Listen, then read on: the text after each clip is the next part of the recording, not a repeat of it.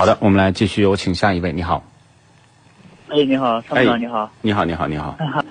啊，你好，是那样的，我咨询一下，就是我现在是买第一辆车，然后预算就是，呃，十到十二万之间的一辆车。嗯，对对对现，在是在下面三个车里面考虑。你说，你说，你说。嗯，一个是二零一八年新款的那个威朗。嗯。自动都是自动挡的，因为技术不太行，都是自动挡的。第二个是，呃，卡罗拉那个，也是刚今年刚出的卡罗拉。呃，还有一个是长安福特，就这三个里面，你说长安福特、福克斯、威朗和卡罗拉、呃，福瑞斯，福瑞斯。嗯，我的建议啊，我的想法，你要买就买卡罗拉，因为威朗我这儿的投诉太多了。同样呢，这个福特呢，就是福特啊，其实和别克，它都没有生产小型车的经验，他都是给中国市场定制的。因为福特在国外呢，就是除了福克斯在欧洲略有点销量之外，其他时候他都做大车的。别克呢，几乎是一个在美国消失的汽车品牌，它复活呢就是在中国市场复活的，而复活的这些车型呢，绝大多数在美国就没有。你问美国人，你说你们见过威朗吗？美国人说我不知道这叫威朗。啊、别克呢，就在美国人心目当中是一个遥远的爸爸爷爷那那那一辈儿人开的这种车。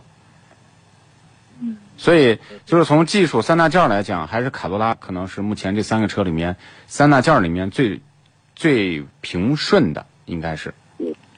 嗯、卡罗拉我关注了一下那个，那个叫汽车网什么网上面，有关于它的那个口碑的统计嘛。这个车就是上高速噪音太大了，是吧？对，就是上到一百一就噪音就大了，这是它的不足之处。您所拨打的用户线故障。啊，这个电话出现一些小小的问题。好的，接下来我们再来看一下线上这位贾先生又接好了。贾先生你好，啊，你好呢。这个服务真好啊！这个网友又打过去了。对对对，你你刚说的就是让我选那个卡罗拉那一款，对吧？。对对对对对，是的。然后我的意思是，有没有性价比和卡罗拉一样的，然后也是这个价位，而且上高速没有噪音的这种车，耗油也比较少的，有没有？这种车我也想有，你给我推荐推荐吧。上高速没有噪音的，油耗又很低的，就就是说满足了几项，有其他地方就不行。啊，这个车呢，尤其是十来万的车，它没有面面俱到的，没有，没有而且噪音都很大。哦。所以你如果天天在高速上开，以高速稳定性为主，那我就给你推荐以高速为主的车。如果你市区为主，那我就给你推荐像这种技术相对稳定的、适合于市区的车，各有偏重在。市区里面，主要在市区。主要在市区，那高速上偶尔上，那你就要要要这个有所取舍啊。对对对，高速就是周末的周末出去玩，或者是过年过节回老家的时候去一下，平时就在室内。那就那个在市区吧，那就你就考虑卡罗拉好吗？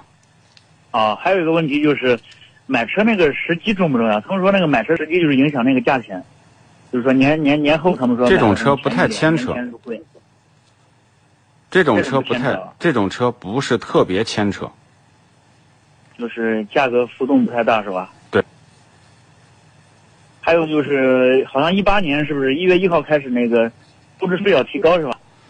对，购置税，但是你要买一点八的不牵扯，因为一点八本来也没有减税。哦，一点八的不牵扯啊。对，哦，行行，那就这，行，谢谢你啊。没事儿，好，感谢参与，再见，拜拜。行，好，谢谢啊，好。